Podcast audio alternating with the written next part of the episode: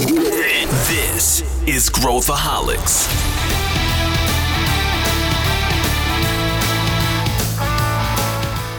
Olá, aqui é Pedro Weingärtner, eu sou o CEO da ACE e esse é Growthaholics, o podcast para quem adora inovação e empreendedorismo. Eu recebo esse feedback direto. Poxa, eu tenho uma, uma ideia maravilhosa que eu quero apresentar para VCs, e aí eu pergunto, o que, que você tem, o que, que você já fez? E a pessoa responde, não, ainda, ainda uma ideia, tem um PowerPoint. E a gente sabe que é bem mais difícil levantar dinheiro no PowerPoint. Apesar disso, existem empresas que conseguem e a gente vai entrar justamente nesse tema e falar por que, que levantar no PowerPoint não é a melhor abordagem para a maior parte dos empreendedores, embora existam exceções. E a gente vai entrar a fundo nesse tema junto com o Guilherme Lima, que é Venture Capital lá na Stella Investimentos, e o Pedro Carneiro, que é sócio aqui na Ace Ventures. Vem com a gente! Estou aqui com os meus queridos amigos Guilherme Lima, Guilherme Lima que é um, é um, vou dizer que é um ex, é um acer, é uma vez acer, sempre acer, o Guilherme Lima, que hoje está na Stella, aí tocando Venture Capital, e também é o autor do famoso newsletter Deal Flow BR, que é um newsletter que eu vi nascer, tive a oportunidade de ver nascer aí, e é o que eu acho que é um dos que mais tem insights aí no mercado sobre o mercado de Venture Capital. Muito bem-vindo, Gui. Muito obrigado pelo, pelo convite, pelas boas-vindas. Acho que é sempre um prazer estar aqui com vocês e acho que, como você falou, acho que muita coisa desde do que eu escrevo e e muito dos valores que eu levo de venture capital, acho que eu aprendi aí na, na ACE, né? É isso aí, e, e, e, o Gui é um dos caras que pensa muito sobre o assunto, pesquisa e tal, então a gente vai poder entrar nesse tema aqui que é super interessante. E também tem o Pedro Carneiro, que é meu sócio aqui e o cara que toca VC aqui na ACE. Tudo bem, Pedro? Tudo bem, Pedro? Um prazer estar aqui, prazer rever o Gui, vai ser bem bacana a gente trocar aí sobre, acho que principalmente mudança no ecossistema e como né, ainda tem muito negócio que pode levantar dinheiro no PowerPoint, sim. Pois é, sobre esse tema que a gente vai entrar a fundo aqui, a gente recebe muita mensagem, né? Tem muita gente às vezes fica frustrada, poxa, cria um negócio, o negócio tá lá faturando, tá crescendo, não consigo levantar dinheiro. E aí vem um, um time que faz um PowerPoint, roda ali, né, segundo o pessoal, na panelinha, lá com os amigos e tal, da Faria Lima, e levantam rodadas sem ter colocado nada no ar. E a gente vai abordar isso aí, a gente vai falar sobre se se, se, acontece ainda, né? Se tem acontecido, se é uma boa prática, quando é uma boa prática, se dá certo, se dá errado, e a gente vai falar sobre tudo isso. Mas antes, vamos, vamos tentar caracterizar aqui e, e entender se, se, se é hoje, hoje é uma realidade, se a gente vê hoje empresas, uh, ainda mais hoje, depois de todas essas correções aí no mercado de, de venture capital, se a gente ainda vê empresas levantando, de, uh, levantando capital no PowerPoint, uh, sem ter nada, né? sem ter um projeto ainda de pé. O que, que você vê, Gui? Depois passo para o Pedro aqui. É, eu acho que né, também eu entrei nesse mundo aí de venture capital ali por 2016, né? E, e realmente lá atrás era, né? Você via muito menos, é, né? Pessoal levantando dinheiro, vamos dizer, realmente só com PowerPoint, né? Só com um timezinho ali de co-founders de PowerPoint. É, eu acho que, né, com essa onda de capital que teve, né, a partir aí vai de 2018, 2019, né, é, a gente viu muito, né, acho que né, a competição do venture capital precisou antecipar os rounds, né, então para conseguir entrar né, no investimento daquele founder. Então é, teve esse boom, né, de, de acho que até o pessoal talvez estava faz, fazendo até antes do PowerPoint, né? Tipo, putz, era uma pessoa, não tinha nem ideia, praticamente já tinha assinado um term sheet, assim, né? E, mas hoje a gente ainda vê, né? A gente, né? Se você acredita naquele founder, né? Naquela, naquela tese, né? E você tem alguma alguma construção já lógica na sua cabeça, algum estudo como investidor, acho que ainda faz sentido você você entrar, né? É, e, e, ainda acontece, né? Acho que aí acho que daqui a pouco a gente pode discutir aí melhor, né? A melhor forma de fazer, né? Como faz mais sentido captar dessa forma, mas, mas realmente, enfim, acho que vou deixar aí também um pouco para o Pedro Carneiro comentar aí o que, ele acha. E, e, Pedro, é legal você comentar também, né? Porque um, como a gente recebe um, um, volume de inbound muito grande e super early, que é a nossa característica, ou seja, bem no estágio que uh, esses founders estão uh, levantando e tudo mais, como é que você, você vê ainda, você está vendo isso na, na, na ponta uh, ou, ou deu uma rareada nos últimos meses? É, eu, eu, diria que diminuiu, né, nos últimos meses em relação aos últimos anos, uh, mas tentando explicar um pouco de como funciona a cabeça do investidor, ele é sempre um cara medidor de risco, né, ele toma as ações baseado no risco. Então ele tem que comparar qual que é o risco que eu corro se eu entrar versus qual que é o risco que eu corro se eu não entrar, né, se eu não entrar nesse momento e, e etc. Então as coisas que o Gui comentou, acho que estão muito é, presentes assim. Então, é, a gente normalmente olha para negócios em que já tem alguma coisa estruturada. Mas nunca diga nunca, né? A gente, como investidor, se né, protege, se mantém a liberdade de não falar, não, a gente não investe em PowerPoint. Pode chegar um negócio em que a gente vai, vai abraçar isso. E eu acho que quais são as coisas que levam o investidor a achar que tem mais risco dele não entrar no negócio do que dele entrar? Né? As coisas que o Gui comentou e que eu acho que são, são muito verdadeiras, que é ou um time que já tem um track record né, e um histórico muito positivo, né, ou você já tem um, um volume ali de andamentos e validações que servem muito como né, um, um projeto já montado. Para a gente já chegou uh, ano passado um case de um, de um empreendedor que ele não tinha nem o produto, mas ele falou: olha, eu tenho aqui 10 mil pessoas que já falaram que querem e já colocaram seu cartão de crédito. Quando, quando o produto estiver pronto, é só cobrar. Então, na prática, ele está no PowerPoint, mas esse nível de validação é tão profunda que me ajuda a entender que o risco de entrar é menor. E eu acho que tem uma última coisa ainda, né? Que tem alguns cases que acontecem que no investimento você tem o mínimo viável para poder colocar um produto de pé. E nem todo produto é um produto online que você cria, é, cria né, numa plataforma no code, que você coloca na web de graça, paga uma hospedagem etc, etc. Tem alguns modelos de negócio, alguns jeitos de trabalhar que tem uma energia de ativação mínima. Você quer trabalhar com mineração? Ok, amigo. Né? Se, se prepare, porque o teu MVP vai ser grande, você vai precisar de um investimento maior inicial. Então, é, o, o, fato do empreendedor não ter algo é, já formatado, rodando, etc., nem sempre é, é uma visão contra. Só que se ele poderia ter algo formatado hoje, porque ele consegue criar uma ferramenta web de graça tal, e esse nível de validação ele não tem, aí que joga contra. Não é o fato dele estar só no PowerPoint, é de o negócio dele estar no PowerPoint, sendo que ele poderia ter feito muito mais. Quando ele não pode fazer muito mais, nesses casos que eu comentei, aí eu acho que não tem nenhum problema. Mas ainda assim tem uma medição de risco do empreendedor, do time que ele montou e do mercado que ele está. Né, o que a gente também gosta muito disso é, é realmente é nessa linha, né, que é um pouco de clareza né, do que, que o, founder tem no PowerPoint. Né, então, o que, que ele já fez antes disso. Eu acho que tem muito dessa coisa do discovery, né, então, o que, que foi feito de customer discovery, problem discovery, a gente gosta, né, aqui nas telas, essa coisa do playbook, então, putz, o que, que você tem documentado disso, né, de pesquisa, né, de, a gente gosta até alguns founders, teve um aí que a gente estava trabalhando mais em, em pre-seed nesse momento, o cara compilou os vídeos, assim, né, do, né, das entrevistas e fez um, né, uns principais insights, assim, bem legal, uma, algumas coisas.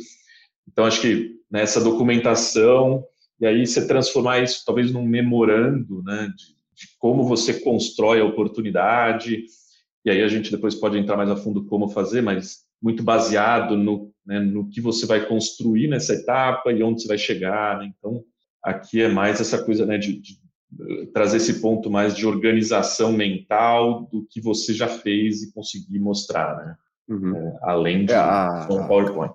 A clareza, né? A clareza que ele tem para apresentar aquela oportunidade. E se a gente for pensar, né, de uma empresa que vai valer, vamos lá, um bilhão, né, para hoje, a diferença entre o cara ter alguma coisa agora e não ter nada, né, é, é, é muito é muito pequena, né? Agora, se a gente começa a colocar coisas ali em cima, uh, por exemplo, é, que é que nem o Pedro falou, né? Quer dizer, é, quando a gente fala de risco, né? O, o oposto de risco é, é sorte, né? Ou seja, é o, é, o, é o outro lado do risco, né? Então, uma coisa é o que pode dar errado, outra coisa é o que pode dar certo.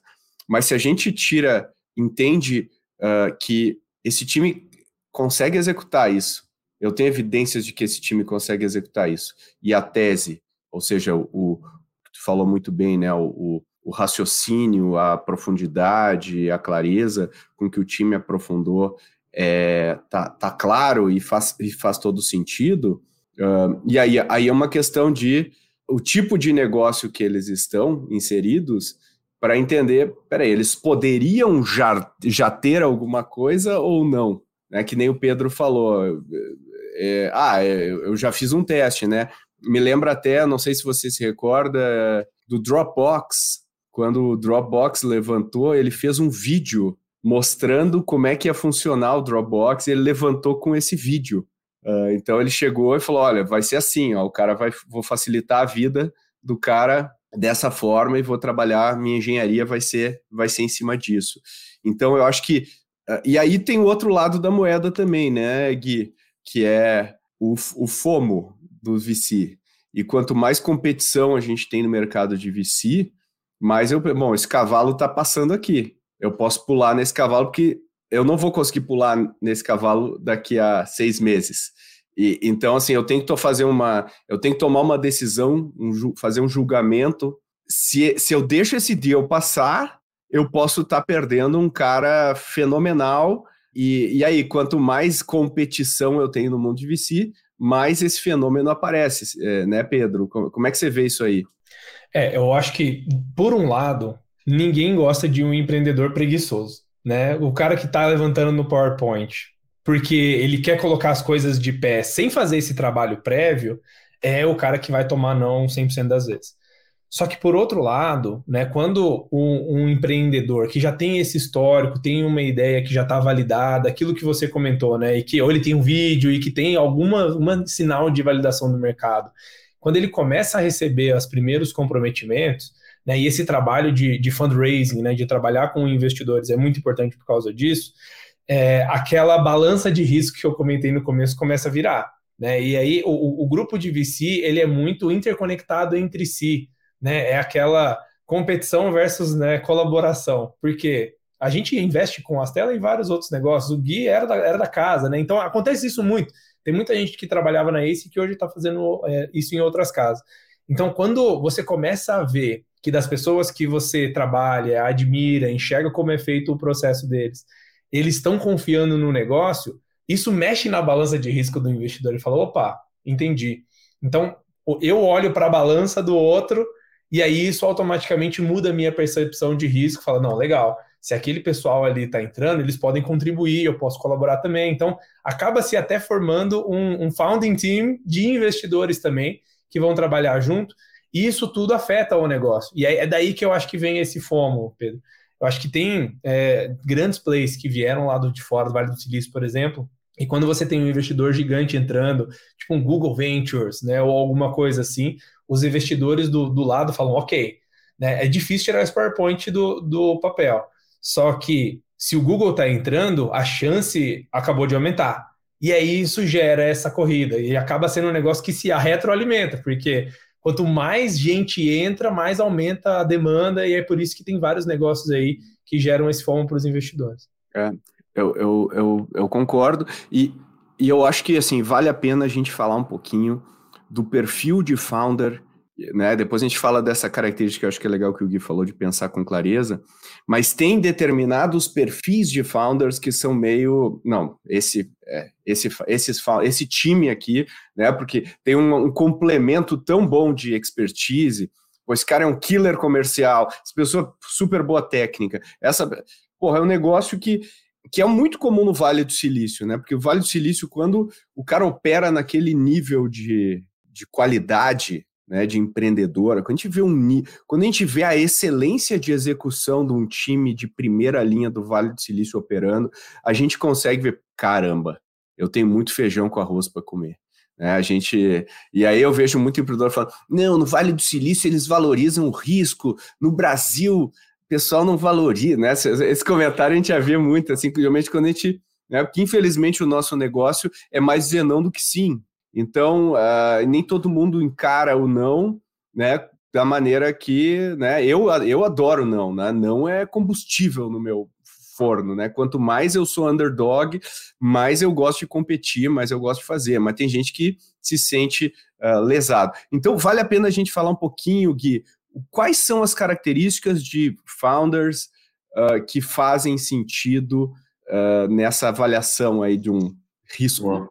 Não, legal. É, assim, até para contextualizar aqui nas telas, né, o nosso sweet spot, né, é o, é o seed, né, é o, ali o pós-product market fit, mas a gente faz, às vezes, em PowerPoint, em, né, vamos dizer, né, só tem uma equipe, né, e, e a ideia, e aí o que, que, quando que a gente faz, né, então, trazendo bem para o nosso mundo aqui, quando a gente né, conhece aquela equipe, né, primeiro, acho que já teve algum relacionamento, tem um conforto de avaliar o que a gente chama de honestidade intelectual daquele time, né, se o cara, né, o quanto realmente é, ele é honesto no que ele, né, no que ele busca, na, no, no, conhecimento, nas análises dele, na troca, né, na crítica dele, e aí, logicamente, a gente tenta buscar é, founders, né, tem um passado de execução vamos dizer, do zero a um no, em termos de produto, né? O cara já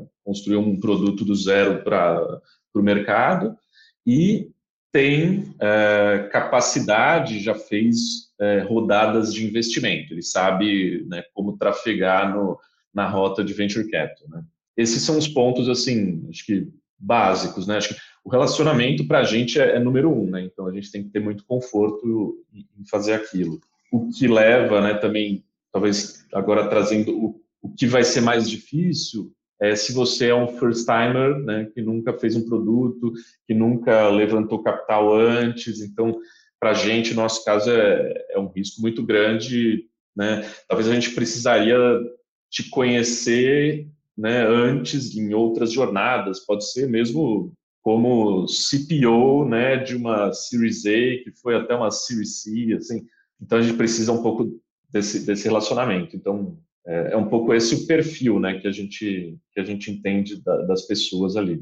É, e isso que tu está falando, né? Eu, eu, quero ouvir o que o Pedro fala sobre isso também, mas isso que tu está falando é, é, é, muito interessante porque é um meio que um, é um raio-x dentro da cabeça do VC, porque o VC tem, nesse estágio que a gente tem, tem muito pouco para trabalhar, né? Tem muito pouco data point. Porque quando eu vou investir no, na série C, Cara, porra, eu abro um monte de planilha, é, o, o CAC e o LTV já fazem sentido, né? Nesse estágio, o CAC e o LTV são meio fictícios, né? A gente é, é muito mais a, a, o rigor intelectual é, que ele chega no, no CAC e LTV do que o próprio CAC e LTV, é, muitas vezes, né? E, e então a gente, tem, a gente tem que se agarrar em tudo que a gente pode para reduzir o risco do negócio da, da né? Eu não vou é, o risco de negócio errado é, a gente abraça é, é o risco de é, maximizar a chance do negócio dar certo, né? É isso que a gente quer, na verdade, quando a gente investe, né? Porque o risco de dar errado é, é tá lá, né? É tudo pode dar errado, né? Então, mas essas pessoas vão ser killers mesmo na execução. Então, eu acho que é isso que a gente tem que pensar, né, Pedro? Como é que você vê isso? Falando, você inclusive está numa uma jornada aqui. A gente está agora fazendo o roadshow da, da ACE, né? A gente está tá pegando mais ou menos dois meses e a gente faz roadshow em várias cidades do Brasil, porque embora a gente esteja conectado é, é, online, todo mundo e tal, a gente ainda acha que é extremamente desnivelado o acesso que as pessoas têm à, à mentoria, à discussão e tudo mais. Então a gente está indo lá e é um trabalho é, cansativo para burro, porque você tem que viajar. O Pedro, nem sei onde é que ele está, deve estar tá em São Paulo de volta aí, mas estava. Não, está em Curitiba? Está em Curitiba. Tá em né? Curitiba. Então, assim, é super cansativo e tal, mas tem, tem esse outro lado da moeda que é você tem esse, esse contato direto aí com, com as pessoas, com os empreendedores. O que, que você tira disso, Pedro, em termos do, do perfil eu, eu, gosto muito de, de, fazer o comparativo com, com o Vale do Silício, principalmente porque a gente é muito alimentado pelas manchetes e pelo que a gente vê de, de mídia, né? Só que quando você vai para as empresas de lá e para os negócios de lá, adivinha, 99,9% das empresas não levantam dinheiro do PowerPoint. Ou seja, né, aqueles que a gente vê de lá também são uma minoria muito extrema. É, pô, quando você vai lá e consegue enxergar esses players e o nível de execução, o histórico que eles têm, a velocidade que eles andam, não é porque eles estão lá, é o contrário. Né? Porque 99% dos caras que estão lá não têm esse nível de execução e não levantam. Fim. Né? Então a gente acaba fazendo aquela de é, correlação não é causalidade, não é mesmo? Não é porque eles estão lá que eles levantam e vice-versa. E eu acho que isso é super importante para a gente quebrar. Ou seja, não é porque o investidor do Vale do Silício tem muito investidor de lá que investe aqui e vice-versa. Né? Tem muita estrutura que é compartilhada. Então, hoje, principalmente, o investimento é cada vez mais global. Então, o, o que a gente busca, o que a gente procura sempre é capacidade de é, evolução do empreendedor. E boa parte dos nossos nãos vem porque a gente ainda não tem certeza sobre a capacidade de execução do empreendedor naquelas condições. Então, o que eu falo para os empreendedores sempre é: o melhor jeito de validação, a melhor forma das pessoas votarem né, que seu produto é bom é com a carteira delas. Então, quando a gente fala sobre tração, sobre evolução do negócio, não é porque a gente quer ter uma base sólida para investir, porque o negócio que fatura 10 mil, 20 mil, 50 mil, no mês seguinte ele pode desaparecer. Não é isso que vai fazer a diferença. É que isso ajuda o time de investimento a avaliar e falar: legal, a evolução mês a mês desse time, o que eles estão tendo de execução, a construção do produto, me dá evidências de que ele é capaz de fazer. Então, quando você tem esse tipo de evidência de um outro, uma outra jornada, isso também serve. Né? E por isso, quando a gente olha esses times estelares, gente que já trocou vários negócios, gente que já fundou unicórnio, etc., essas pessoas vão ter mais facilidade de levantar dinheiro, mesmo que seja no PowerPoint. O investidor ele olha para a capacidade de execução. Uma forma de provar capacidade de execução é executando. Outra forma de mostrar capacidade de execução é o histórico, o que você já fez no passado. Isso conta também. Por isso que esses caras levantam dinheiro no PowerPoint. Né? E se você tem esse histórico, não vejo por que não levantar também.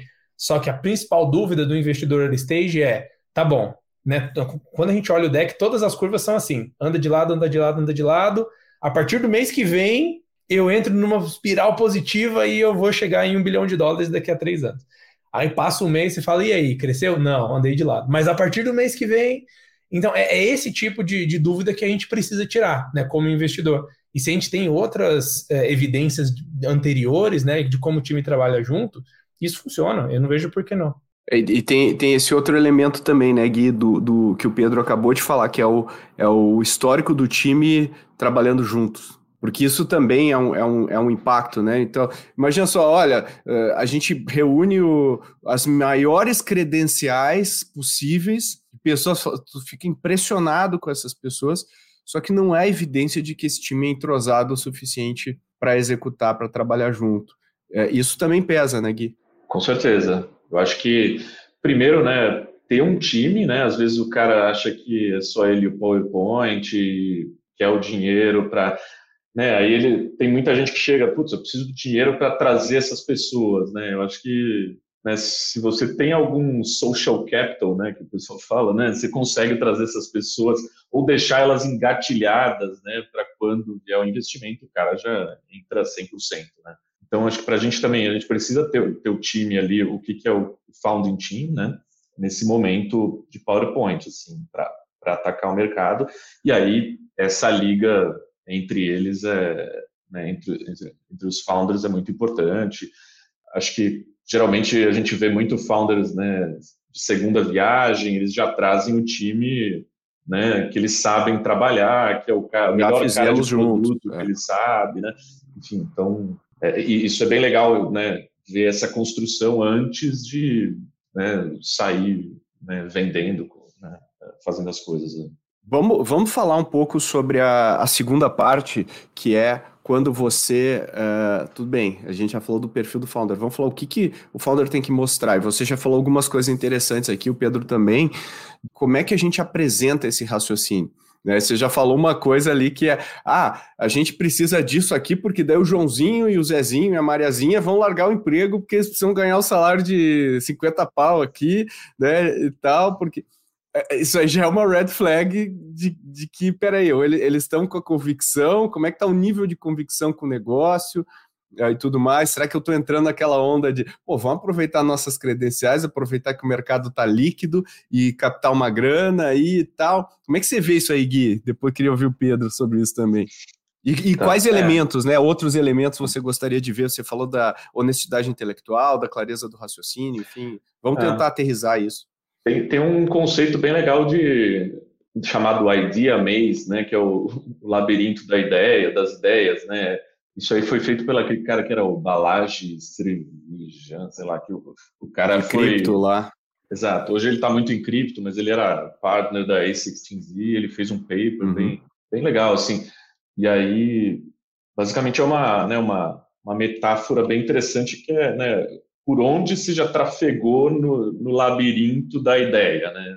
Você encontrou alguma saída? Onde você está? Você andou bastante? Você você sabe, né, as vielas ali, as bifurcações certas para entrar, né?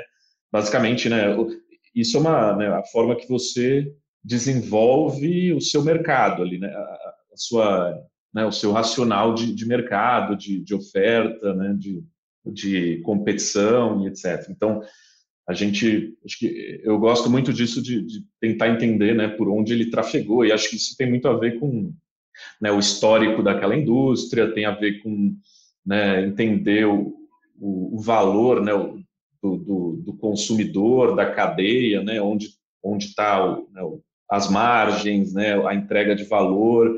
Acho que tem muito também o que, que ele já teve de experiência pessoal dentro disso, né? Então, assim, é, esse conceito eu acho que é, é, é bem legal, assim, é, é, né, como uma metáfora para entender. No mais, assim, acho que dá para a gente falar também do, né? O que que também um pouco nessa linha hoje, né?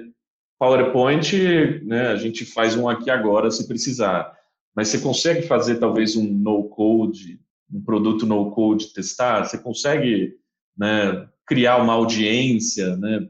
Para esse assunto e, e já, né? Já ter uma base de né, de visionários ali, talvez, que estão a fim de usar aquilo, né, uma comunidade, né, acho que dá para começar a desenvolver, né? trazer alguma coisa. É, e aí, um pouco falando mais da questão lógica, assim, de construção, como eu falei um pouco ali atrás do né, tentar descrever em um memorando, né, assim, o que, que a empresa vai ser, né, quais são as hipóteses né, que você está você tá atacando. Nessa construção de hipóteses, a gente gosta muito da, da né, do conceito aqui de, de, de Product Market Fit, né, que é assim, o que, que é o ICP, né, o, persona ali, o, o cliente, né, o que, que seja. Aí a gente gosta de ver o discovery dessas coisas, né? O que, que vai ser a proposta de valor, assim, qual que é a entrega, qual que vai ser a ideia de ROI, e aí já pensar um pouco de, em go-to-market, né? Acho que também, hoje em dia, a gente não gosta de olhar só o product market fit, né? Acho que tem que ter um diferencial ali, né, no, no todo. E às vezes o cara bota assim uma linha de marketing, né? E aí, é. não, vou criar é o Google não, e AdWords. É, o outbound, né? Tipo outbound. É. Não, me fala o que, que, tem de diferente aí, né? Assim, eu acho que então, é, né? Acho que essa, essa forma de, de buscar essa, essa clareza, acho que é, acho que né? Eu gosto muito de trabalhar, geralmente quando tem um founder, vamos dizer, pré, quase pré-ideia, né? Eu sugiro a ele começar a construir um memorando com né? É quase um business canvas, né? Mas é... mais elaborado, mais, mais elaborado, mais, mais profundidade, né? dados, etc. E, eu acho que é tentar se provar errado, né? E não tentar se provar certo, porque a gente às vezes não. Como é que eu como é que eu vendo essa ideia para o Gui? Não, é, como é que eu garanto que vale a pena eu investir 10 anos da minha vida nesse projeto. Então é melhor que eu prove errado agora do que ficar daqui a cinco anos tá andando de lado com uma empresa frustrado, e tudo mais, né? Então, é, é eu acho que é também para os próprios empreendedores, eu acho que é importante, porque o pessoal acaba pensando, ah, vou levantar dinheiro, aí, tá tudo bem, né? Depois que eu tiver dinheiro, uh, tá tudo bem. E não, é tá dinheiro que começa o problema, né, Pedro? Como é que você vê, como é que você contribui também com essa visão do, do racional por trás desse PowerPoint, né? Porque a gente está falando PowerPoint como quase como uma metáfora aqui, que é levantar dinheiro sem ter um produto rodando, sem ter qualquer coisa rodando, né? É, eu, eu gosto muito do, desse conceito de idea maze que, que o Gui passou, porque uh, acho que volta numa outra frase que eu acabei de falar, que é ninguém gosta de um empreendedor preguiçoso. E pensar é grátis. Né? Então, estressar o teu pensamento e abrir, aprofundar em vários níveis, uh, isso ajuda muito o, o negócio a ser avaliado. Porque, primeiro, mostra a capacidade do empreendedor, né, do, do, nível de inferência que ele faz, das margens de segurança que ele coloca, as hipóteses positivas ou negativas, tudo isso a gente avalia. E segundo, né, é, avalia a energia que ele está colocando nesse detalhamento. Então, se vier um empreendedor para a gente, né, olhando, eu tenho uma ideia, um PowerPoint, e eu vou abrir uma empresa que vai facilitar a vida de quem vende no e-commerce. Eu quero 10 milhões de reais. Tá, mas, né? Que mais? Como, onde, que tipo de produto, qual tipo de perfil, quais canais que você vai usar, como que você vai cobrar, quais são as outras concorrentes hoje. É, e tudo isso tá aí no mundo, né? Tudo isso é só ou sola de sapato ou um pouco mais de energia no, no Google. E quando você é, encontra um empreendedor ou um time que não tem esse nível de profundidade ainda, é, eu não estou muito preocupado se ele está certo ou está errado, porque tem muita coisa que a gente só vai descobrir na, na, vida real. Só que quando ele não tem um nível de profundidade de pensamento, ou ele não pensou no nível de detalhe que precisa, primeiro, talvez a ideia e o negócio ainda não esteja maduro na cabeça dele. E assim, o negócio, qualquer mudança, plano estratégico, ele primeiro fica pronto na cabeça do, do líder e depois ele fica pronto na vida real. Não tem como inverter. Né? Então, se não está pronto na cabeça do empreendedor, como ele vai colocar isso na vida real? Né? Então, precisa estar tá pronto na cabeça dele, mesmo que tenha coisas que ele vá mudando no meio do caminho. E aí, muitas vezes, isso se confunde com a nossa avaliação sobre a profundidade de estratégia do próprio time. Ou seja, se ele não pensou nisso ainda e ele não traçou hipóteses e, e saídas, será que falta tempo para ele fazer isso e que já é um no-go, né? Ele precisa amadurecer, o negócio precisa ficar mais pronto. Ou será que ele ainda não tem a profundidade de tocar um negócio a ponto de pensar nesse nível de detalhe? Mas qualquer uma das opções significa que não está no momento da gente investir. Né? Então é, é principalmente isso, assim, uma boa parte do, do negócio, né? É, o negócio pode estar tá pronto no PowerPoint. E aí a capacidade do empreendedor de abrir uma janela para os pensamentos dele e como é que a gente, investidor, vê o negócio pronto lá na cabeça dele. Se ele tiver esse nível de detalhe, a chance é muito maior. E por que, que é muito maior?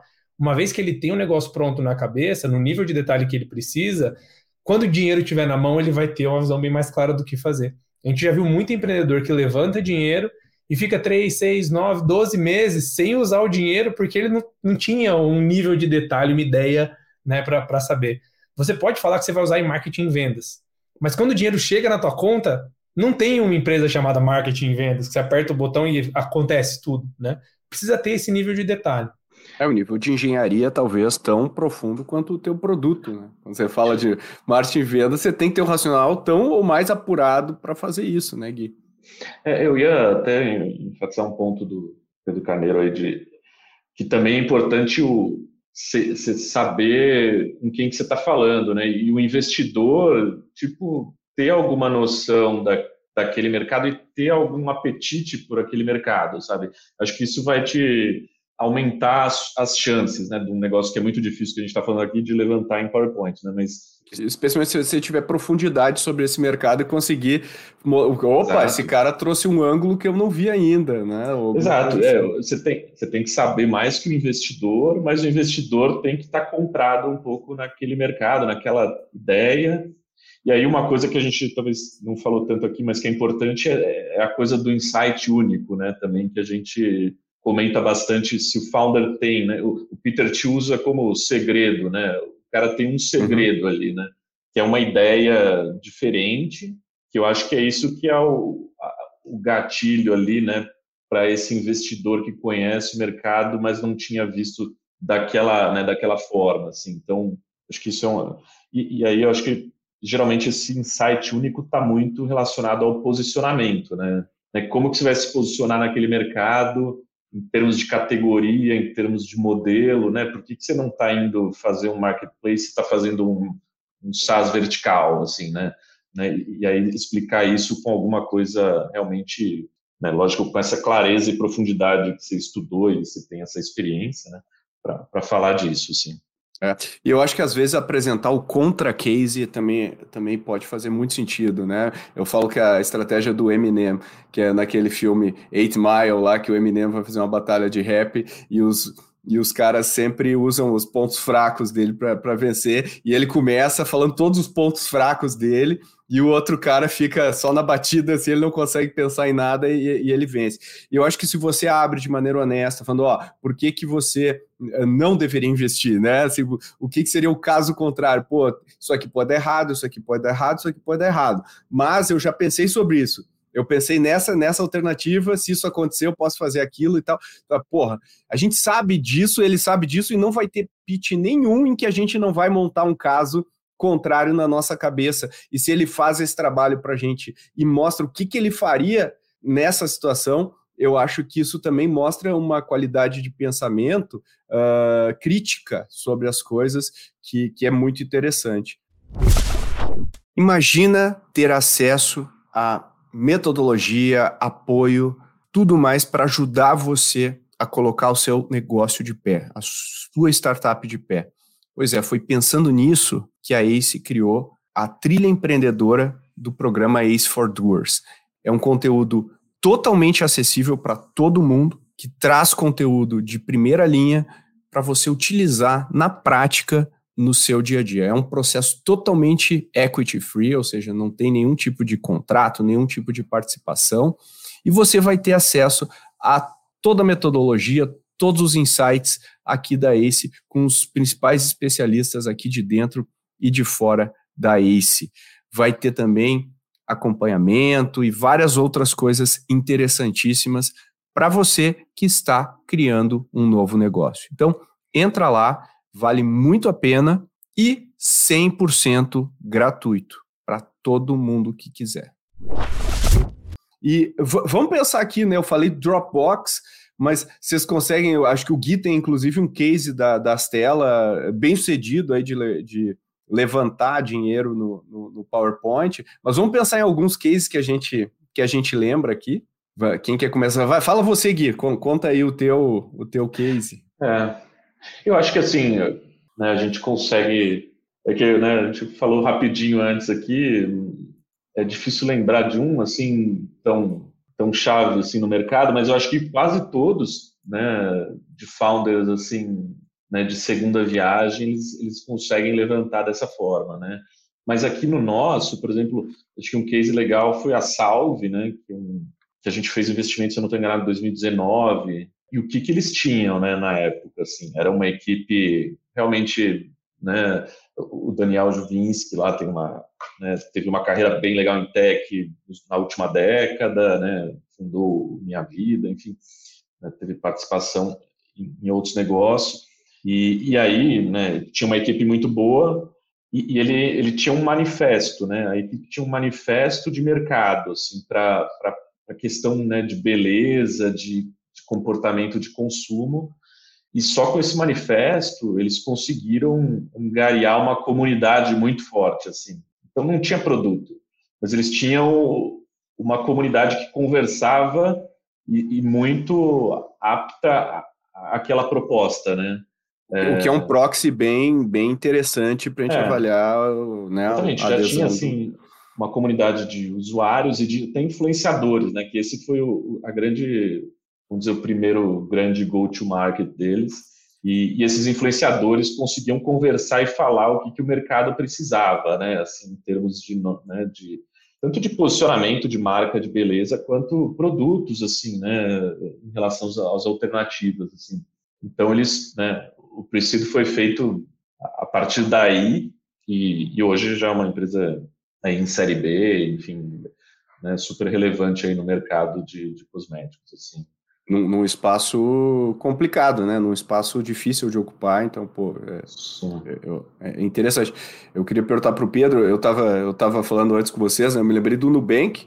Se eu não me engano, o Nubank levantou, até porque montar um banco não é, não é algo que eu, que, eu, que eu consiga fazer um MVP de maneira muito clara, mas o Davi Vélez, uh, ele, ele era Sequoia, né, e saiu da Sequoia, levantou o seed dele uh, com a Sequoia, uh, até o, eu, uma história curiosa aqui, eu estava ouvindo aquele Invest Like the Best, aquele podcast, e, o, e, o, e ele estava entrevistando o Doug Leon, né, que é, o, é um dos, da, dessa geração aí da Sequoia, uh, né, a, que levou a Sequoia para esse patamar aí que a gente conhece hoje como o maior VC do mundo, né? Para mim, não tem nenhum VC que chega chega perto da, da, track record da Sequoia, e o Doug Leone foi perguntado uh, quais os founders que ele usaria para impressionar outro founder, escolher três founders. Aí ele escolheu, eu não lembro qual era o terceiro, mas ele escolheu um era o Elon Musk, falando sobre produto, o outro era o Davi Vélez, sobre visão e tudo mais. Eu fiquei muito impressionado. Eu peguei, mandei pro Davi, ô oh, Davi, você viu? Isso aqui, ó, o Doug Leone, pô, que honra, né? Ele, ah, o Doug Leone é muito generoso, ele tá sempre, o Davi é super humilde, e, mas, mas olha, olha, olha como o, o uh, ele, como, e, e, aí o Doug Leone fala que é o cara que tem uma uh, capacidade de estabelecer uma visão muito, muito esticada, e executar essa visão e colocar essa visão em todos os níveis da companhia. E ele já tinha essa, né, obviamente essa percepção, senão não teria, né, não teria uh, investido nele lá atrás, e uh, o negócio virou o que virou, né, uma empresa aí multibilionária para padrões até internacionais. Então acho que é super interessante. O que, que, que, você tem aí, Pedro, de, de exemplo? É, eu acho que o, o, exemplo que você deu é interessante porque ele fala sobre a visão e é um, só um outro jeito de chamar aquilo que a gente falou da profundidade de racional e do detalhamento de pensamento. Você empacota tudo nisso numa coisa que chama visão. E eu acho que isso é um dos, um dos fatores que é, trouxe bastante sucesso para o Nubank. Uh, mas tem outro exemplo que tinha tudo para ser muito parecido, mas que é, ainda assim falhou, né? Para mostrar como o risco é alto. Eu não sei se vocês vão lembrar de uma startup chamada Kibi, que era aquela plataforma de vídeos na vertical específico para o mobile e que entrou Steven Spielberg, entrou uma série de outros investidores gigantes e o time também, que estava tocando tinha muita experiência, muito diretor de Hollywood, 10, 20 anos é, tocando. O cofundador da, da DreamWorks e a, e a Meg Whitman, que era, foi CEO do eBay, Exato. HP. Ou seja, to, todo um time gigante que levantou dinheiro na ideia, que não é na ideia, né, mas é por causa da execução e do, da estrutura de todo esse time, mas que ainda assim com o nível de profundidade que eles tinham, com o conhecimento de mercado e etc., levantando muito dinheiro. Esse é um dos cases, por exemplo, que o MVP não dá para ser o MVP. Né? Você precisa já começar com toda uma estrutura, um catálogo, uma base de usuários e etc. Então precisa mesmo de bastante dinheiro para testar. Eles testaram, rodou acho que por três, seis meses. Depois meses, é. tudo, né? E eles devolveram o dinheiro para os investidores. Eu acho que esse é um ponto importante também de quem levanta. Sobrou, né? Acho que foi. Acho que eles levantaram 1.5, 1. Ponto, é. devolveram uns 300 paus. Deu. Exato. É, ainda devolveram 300 milhões. E, e, vale lembrar que quanto mais cedo você levantar e quanto mais capital você levantar, maior é o teu compromisso com os investidores também. Né? Então, tem preferência Exatamente. de liquidez, tem várias outras coisas que acontecem. E eu tenho certeza que ninguém ali saiu com um dólar. Porque toda a estrutura de investimento quando o investidor entra, ele vai medir o risco e para poder mitigar o risco, ele vai colocar algumas, algumas gatilhos, né, algumas alavancas. Então, ah, se perder alguma coisa, o meu dinheiro vem primeiro, enfim, e, e isso tudo acontece bastante no mundo de VC, mas é, é um bom contra-exemplo de time extremamente experiente, gigantes da indústria e do mercado, muito dinheiro para colocar, uma tese e uma visão bem clara, porque é muito difícil falar que mobile não vai ser o futuro, já é, é o presente. Né? Tem, tem várias é, é, mídias em que 60%, 70% do consumo é mobile, redes sociais. Então, ninguém sabe ainda bem o que aconteceu, se foi execução, se foi visão, se foi timing, né? Mas é, é um contra-exemplo de mesmo com tudo isso, ainda assim o negócio tem uma outra chance de falhar. Exatamente. Tem, tem outro exemplo também muito bom numa empresa, essa deu, deu muito certo, que é a Teranos, não sei se você ouviu falar, não? Essa deu muito certo. tá na cadeia, a Elizabeth Holmes, mas o... E, e eu acho que agora é, vale a pena a gente fazer a amarração final aqui, falando, é, você deveria tentar levantar no PowerPoint? Porque acho que essa, essa, essa é a pergunta que o pessoal está nos ouvindo aqui. Fala, Porra, o Gui, o Gui das telas falou, cara, eu ia fazer uma super validação. Não, vou lá meter um PowerPoint e vou mandar para o Guilherme, ele sempre. Então, assim, você deveria ou não né, levantar dinheiro no PowerPoint. A gente já falou de casos extremos, do tipo, eu não consigo validar Uh, construir este produto, mas eu consigo validar, né? Ele deu o exemplo da Salve aqui, embora eles não tivessem o produto no ar, eles tinham evidências de que, a, que ajudaram na tomada de decisão. Né? Eu, por exemplo, eu, Pedro, pessoalmente, eu não gosto de levantar dinheiro antes de eu. Porque eu acho que me deixa lento, complacente, e acho que dinheiro é, é mais atrapalha do que ajuda na fase inicial de uma empresa, por via de regra para mim, tá, uhum, uhum. Pedro? Acho que te, não te deixa com fome. Eu preciso ter muita escassez para eu funcionar. Eu, como empreendedor. Eu, se eu tiver muita abundância, eu, não, deixa para a semana que vem, vamos contratar esse cara aqui de mercado, essa pessoa super tarimbada, em vez de eu meter a mão na graxa. E eu acho que você acaba tomando decisões talvez não tão boas. Né? Dito isso, acho que existem casos e casos. Como é que você vê, Gui? Não, eu, eu concordo muito com esse ponto da escassez, é, gosto muito dele. É aqui, assim, né, um pouco do que eu já falei né, antes do. Se você é first timer é, e quer levantar em PowerPoint com um fundo institucional, assim, é, eu acho que é muito difícil.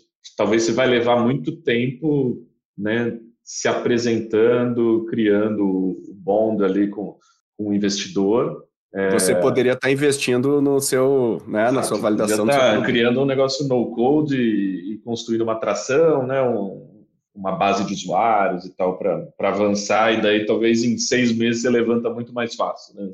Outro ponto é talvez e aí um pouco esse lado do investidor saber, né, ou primeiro você já tem que ter um relacionamento com eles, eu acho que é importante, né, saber se ele é o, é o certo para uma rodada pre-seed PowerPoint, se ele conhece aquela tese, porque né, a gente fala muito do é, Friends, Family and Fools, né, nesse momento, assim. Eu acho que se você às vezes consegue um, um dinheirinho ali para mostrar algo muito melhor para o mercado daqui a né, muito mais vamos dizer muito mais comprovação de execução né, vamos dizer assim em seis meses suas chances aumentam de uma rodada melhor talvez até com valuation melhor, né? Então, é, às vezes vale pensar o que você tem, né, de, de contato, de mercado para o momento atual e, né, e como você encaixa o, o capital nesse, nessa primeira fase, aí, PowerPoint até, até a próxima etapa, né? Acho que é um pouco isso. Concordo. Eu acho que é possível, sim. Então, eu, né, tem vários tipos de investidores, né? Acho que talvez a, o, o conselho número um aqui Independente de onde você estiver, se você estiver pensando em construir uma ideia para empreender, já começa a conversar com quem pode ser o seu financiador hoje para ele te conhecer, para relacionamento de engajar na ideia. É isso. É. Show de bola. O que, que você acha, Pedro? O que, que você diria? É, eu acho que a gente passou todo esse tempo aqui avaliando qual que é o perfil de empreendedor que levanta dinheiro na ideia, PowerPoint, falando sobre visão e etc. E o que o Gui falou, acho que é bem verdade, né? Isso acontece muito mais com empreendedores de segunda viagem, porque eles têm esses já skills desenvolvidos e já públicos para o mercado. Então, acho que a dica é, é não tente pular etapa na tua jornada empreendedor, né? Então, só porque alguém levantou, depois de 30 anos, Steven Spielberg, né, de DreamWorks, né, é, levantou dinheiro no PowerPoint, é muito difícil pensar e falar, não, mas eu consigo também. E a culpa é do investidor que não vê o meu gênio. E aí a gente vê exatamente isso com as startups, né? Quem pensa assim sobre o investidor é o cara que pensa: o meu produto é incrível, o cliente não compra porque ele não enxerga o valor que eu tenho. E você até pode estar certo, mas você nunca vai ganhar nenhum dinheiro com isso. Então acho que é a mesma coisa, né?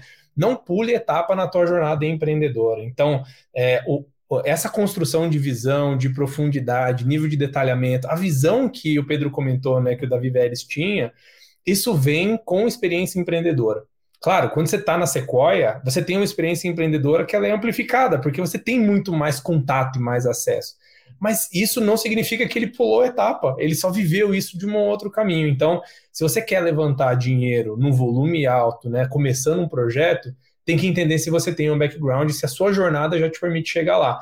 Quando a gente vê empreendedor tentando pular essa etapa, sempre vai ter alguma coisa que vai, né, pular a atenção. Ou seja, putz, faltou nível de detalhe, faltou nível de execução, faltou uma visão estratégica, e isso acaba sendo um blocker, né? Então, às vezes é melhor você começar a colocar o negócio para rodar, como o Gui falou, seis meses olhando para dentro, ou melhor, olhando para o cliente, e aí depois isso vai te ajudar a construir a visão que você precisa para poder levantar o, o, dinheiro, né?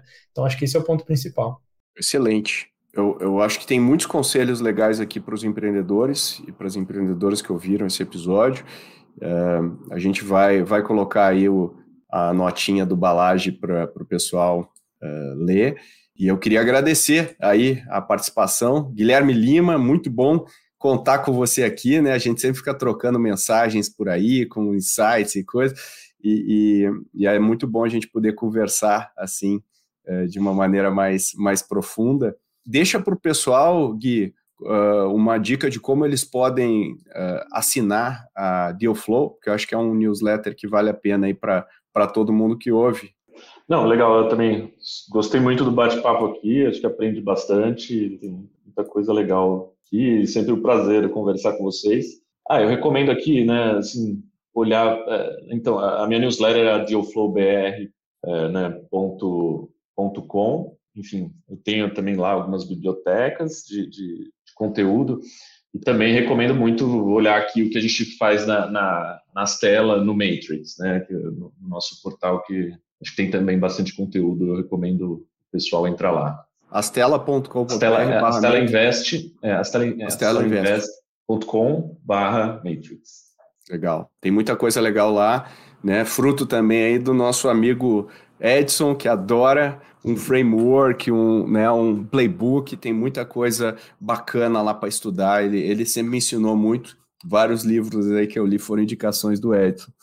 E Pedro Carneiro, obrigado aí novamente pela sua participação, direto de Curitiba, né? Em, em breve espero em São Paulo de volta para descansar um pouco dessa maratona, mas obrigado aí por tirar um tempinho para gravar aqui com a gente. Obrigado a vocês, é um prazer estar aqui e falando para os empreendedores que estão escutando, né? Se isso ajuda de alguma forma na tua jornada empreendedora, vem falar com a gente, né? Mesmo que você ainda não esteja procurando investimento, esse tipo de relacionamento e contato é muito saudável de fazer desde o D0. Então a gente está de portas abertas aí, aceventures.com.br, eu me procura no LinkedIn, todo o nosso time aí à disposição.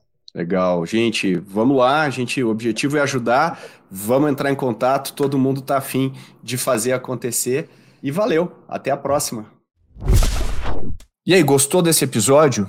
Se você curtiu, dá um pulinho no episódio antes desse, o 197. Lá a gente respondeu algumas dúvidas muito interessantes que você, o nosso ouvinte, mandou para a gente. E se você tem outras dúvidas que gostaria ter esclarecidas online aqui no podcast e também outros feedbacks, questões que você gostaria de abordar, manda e-mail para podcast@goace.vc que a gente vai ler com muito carinho e considerar para os próximos episódios. E como sempre eu peço 30, peço 30 segundos do teu tempo para que você compartilhe o Growthaholics nas suas redes, compartilhe no seu Instagram, no seu LinkedIn e aí por diante, e também no WhatsApp. Às vezes tem grupos no WhatsApp que as pessoas podem se beneficiar desse conteúdo, às vezes tem amigas, amigos, conhecidas, conhecidos, seu chefe, sua chefa. Compartilhe esse episódio porque ajuda o Growthaholics a atingir mais pessoas e são apenas 30 segundos do seu tempo que a gente agradece imensamente. Toda a equipe aqui que está por trás deste podcast. Valeu e até a próxima.